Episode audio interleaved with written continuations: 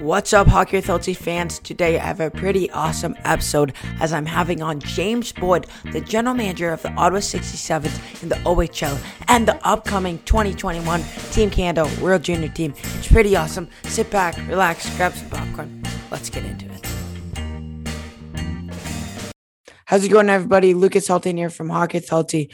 Today I'm proud to be joined James Boyd the general manager of Hockey Canada World Junior for the upcoming tournament and the Ottawa 67s. James, how's it going today? It's going well, Lucas. We got a busy week here. We're prepping to travel to Calgary on Wednesday morning, of course, for the uh, uh, the first uh, on ice sessions with the World Junior team and the tryouts there, and then uh, you know still trying to prepare for the tournament. And we got the 67s as well uh, that are uh, practicing this week. So it's a busy, uh, busy time for sure. Definitely, yeah. So getting into it, how did the opportunity kind of come about for you to be a general manager at the World Juniors? Well, as a member of the, the Program of Excellence Management Group, kind of came about through experience. You know, I've been working with Hockey Canada for a number of years. I was uh, part of the General Managers Committee in the Ontario Hockey League, and then I was provided an opportunity to participate as a team lead at the under 17 uh, level, and then uh, progressed, uh, you know, to through the general managers group to help the under 18s, and now uh, kind of the uh, the pinnacle is working with the under 20 group. So I've been involved with the program of excellence for a number of years here, both identifying players and helping at the different international events. So this opportunity came about you know over the last year uh, and i jumped at the opportunity because it's uh, it's a thrill to be working with this age group now, what will the upcoming selection camp look like? Well, it's going to be a whirlwind camp. We got the players are coming in on the on the 9th on Thursday. Uh, there'll be two practices, uh, and then uh, the, there'll be a game against the U Sports uh, uh, team on the 11th, and on the again on the 12th. And uh, we'll be down to numbers the night of the 12th. So we'll go from 35 players down to a roster of 25, and then we'll start our team building and our tournament preparation. We'll play three exhibition games in uh, Red Deer, Alberta, uh, before finally uh, making the trip to Edmonton, uh, where we'll be, uh, of course, playing the remainder of the tournament in the, the Rogers Center. So it's going to be quick. The period of evaluation is uh, just a couple days, so players will have to be at their best. Now, I want to tell us what your the setup is going to be in the World Juniors. Well, the setup is um, we're of course in a, a pool um, that we based out of Edmonton. There's a, a, another pool that we based out of Red Deer, Alberta.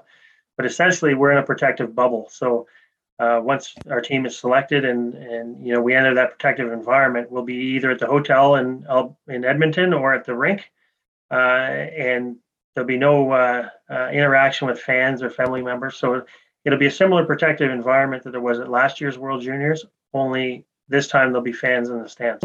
There are some challenges there, but not unique to us. Every team in the tournament will be under the same protocols. Um, but it is uh, it is a unique tournament again.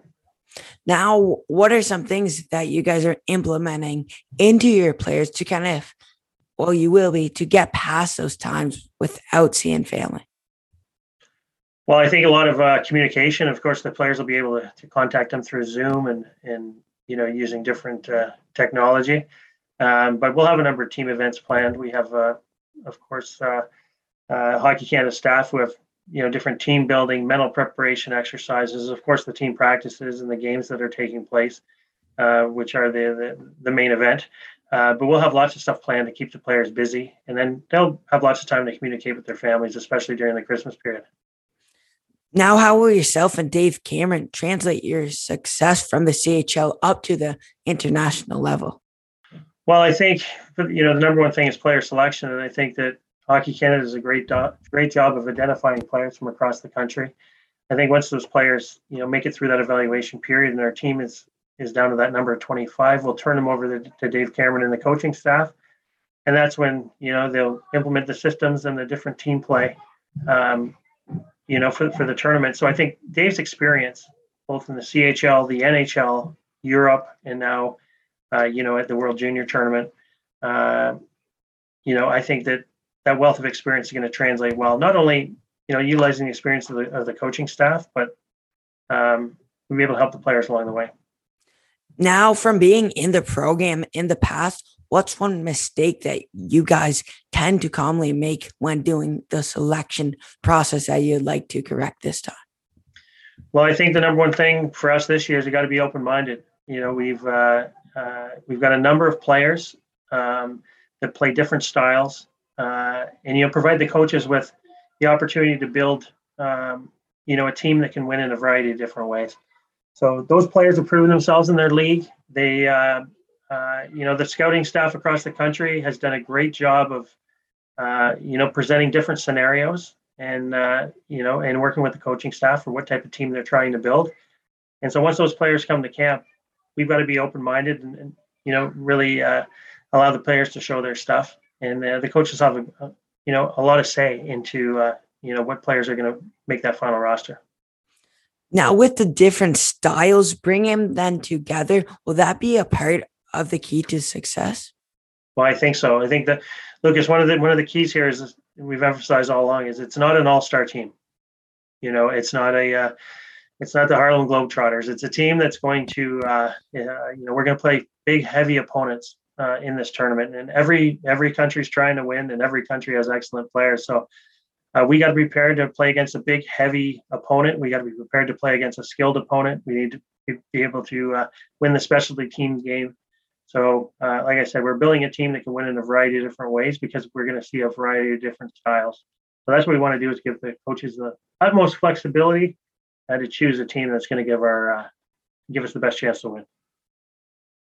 So, in your career, you coached for numerous years, and why did you kind of choose to change up to GM? Well, I think that uh, I'm really passionate about the team building and the scouting and player development, um, you know, part of uh, hockey. And I think I really enjoyed coaching, but I felt that I was at a period where you couldn't couldn't do both. You know, as just a young family, and uh, yeah, and uh, I really decided I'm going to focus my efforts on uh, on the general manager side and and putting the you know best team on the ice for the coaching staff. So that's something I've really enjoyed. I've really enjoyed focusing on that and you know supporting the coaches and providing with technologies and and you know uh, communicating on what type of players we're looking for in the draft and assembling the scouts and giving them direction. I really enjoy that part of the game. So I like coaching, but uh, I'm very happy with uh, my current role. Now, how do you translate your coaching experience into your general manager's role? Well, I like to think that I, I you know, I, I have a different perspective than than some. Where you know, having stood behind a bench, was an assistant coach, as a head coach, uh, that I can, you know, I, I have an idea of what's going on and uh, uh, behind the bench, and you know, I again, it's supporting the coaches and getting their feedback and making sure that we're working in tandem or hand in glove, uh, so that the players can maximize their talents. So I, I I know what coaches are thinking, and I know that uh, sometimes we have to nudge each other. Sometimes the coach has to nudge me to focus on the here and now, and I need to nudge them to focus on the future. But it's that uh, healthy uh, dialogue that you know creates a good balance for our team. For sure. So seeing Marco Rossi and Jack Quinn playing their careers in Ottawa, how special was that for you? It was pretty neat. You know, the the uh, of course Marco Rossi was the CHL Player of the Year and led yeah. the Ontario Hockey League in scoring. Jack Quinn. Uh, uh, the one thing, Jack Quinn, of course, leading the American League in scoring right now, I think, or was last week. Yeah, two exceptional players. But the one thing that really, you know, really a lot, a lot of people don't understand is they didn't play together. You know, they played on separate lines. So yeah. we had kind of uh, two uh, phenomenal players uh, uh, playing on two separate lines. It's really gave our our team a lot of depth. But our power play was deadly, that's for sure. and Rossi, of oh, course, yeah. Yeah, Rossi, of course, more of a puck distributor and setup guy, and Quinn just a pure shooter. So, uh, like the uh, uh, you know Adam Oates and Brett Hull uh, tandem that hockey fans would recognize. They just uh, seem to have a chemistry together on the power play, but uh, we're equally dangerous when playing apart. So it was special, and the fans in Ottawa loved it. We were it was an entertaining team for sure.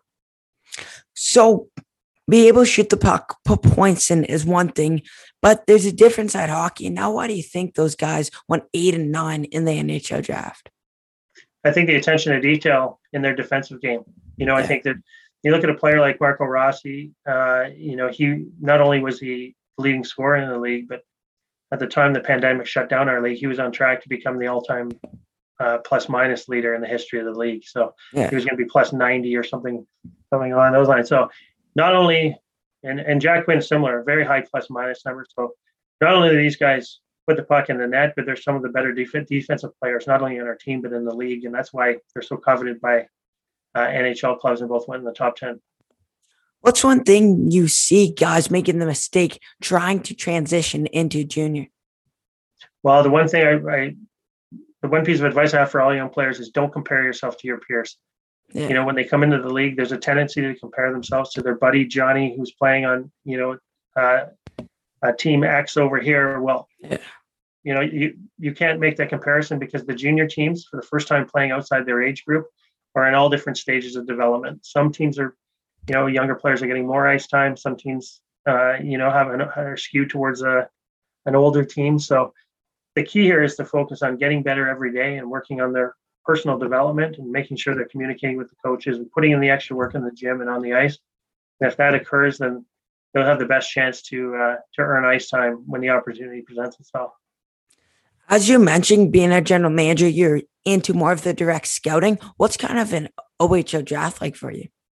Yeah, we're, we're looking for, you know, we, we have we have a big territory here with a lot of hockey players in Ontario and Michigan uh, state of New York, New Jersey, Ohio, right down into Florida. So we got a vast uh, area. The first thing we're looking for is competitive players. You know, we want players that, that are competing for pucks, that try hard every game, and they're looking to uh, uh, they're looking to make a difference for their team. And big part of that's consistency. You know, we're not out every night watching the same teams. You know, we may see a team six or seven times over the course of the year.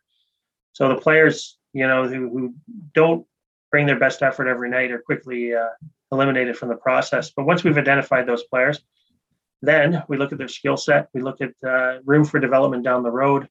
Uh, we take all those factors into uh, consideration, and we're narrowing down. We want you know good players who are good student athletes and are focused on their schooling, and and players that are looking to to better themselves in a competitive environment. And so we try to meet with as many players we're going to draft as possible. It's not always the case, but we want to make sure for those players, the expectations are clear as well. You know, if you're going to be a member of the of the OHL or the Ottawa 67s, that you're expected to you know put in your best effort in the classroom and, and at the rink. So, um, you know, we share that with the with the players, and then of course it's a draft. It's not a free agency. So throughout yeah. the draft, we need to identify our team needs, and it's a delicate balance there. A team needs best player uh, versus position, and we work the scouting staff to come up with a strategy and then we execute that strategy during the draft and hopefully we get some of our favorite players now could you explain to the listeners how kind of your draft list works and how on draft day narrowing through to get the players Yep. well all the work is done before the draft so yeah. we will have our list refined you know in the weeks heading into the draft so that on draft day we've nailed it down and uh, we'll have the players ranked you know one through let's say 100 um, based on their ability and and uh, you know the consensus of our scouts, and then we'll draft off the list. Um, you know, taking the next pick, unless it becomes position specific.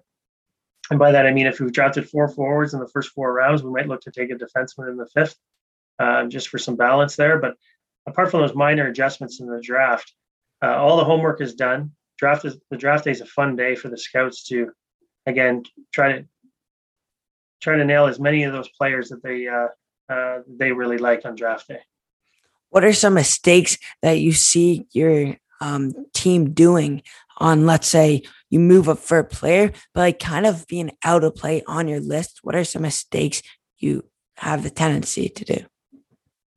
Yeah, I think sometimes, um, you know, if you have players who maybe don't have a great attitude, and you think that uh, you know you're gonna you're gonna change their attitude or um, you know that you're you're you're smarter than other teams uh, often identifying players i think that's where you get into where you get into trouble another thing is when you, towards the draft you start to change your list because of the excitement of the draft and, and listening to other people's opinions and really once that final game of hockey is played uh, you know in the season the evaluation period is over so once we you know we work to establish our list there's really no need to go back and reevaluate and, and change our list if there's no hockey being played so I think you can tinker a little bit too much with your draft list, moving people around. I think you got to trust your scouts. And uh, once that list has been finalized, then it's time to start contacting players and you know, promoting your team and, and then, you know, enjoy the excitement of draft day. Now, finally, I want I want to touch on your assistant coach with the Belleville Bulls from 99 to 04. An emotional story, but Jake Gilmore was one of those guys throughout your career in Belleville. What was it like coaching Jake? Well, I'll describe uh, Jake was a you know a big, larger than life guy, and he was an extremely tough player, uh, but a really nice, really nice person. Uh, our assistant trainer, Chris Rutledge, had a big wood stove in his basement. So the one day, uh, Red asked some players to come over to help try to help move this wood stove out of the basement. He was getting rid of it, so it was a big cast iron thing. So yeah. to go up the stairs, it was cumbersome, and you know players were kind of in each other's way. But Jake was there at the bottom, and uh, finally the frustration mounted, and Jake said, you know, he announced out of the way, and he lifted this wood stove from the bottom all the way up the stairs and to the top, and I don't know how much it weighed, but it was it was it was a feat of strength like like I've never seen. But that was kind of classic. Jake was there was a difficult job to be done, and he was the first one to offer his uh, uh, offer to help out, and then he completed the job. So that's one thing that sticks out, and it really, you know, he's he's a he was a gentle uh, gentle giant, um, and uh, gone far too soon. But uh, what a, a great character. Now, do you have a favorite Jake fight that you'd like to tell to the listeners? no, there was a lot of them, but uh, I think you know the the thing that sticks out about Jake was just you know he was always smiling and always joking, and uh, sometimes those guys that are the the toughest players uh, have the biggest hearts. So, awesome. Well, thanks for coming on today. Appreciate it. Thanks very much, Lucas. Pleasure. Hope you all enjoyed another great episode. James was a great interviewee as he didn't lack any detail. I hope you all enjoyed that, and we'll be back next time on Hockey Authority for episode 17.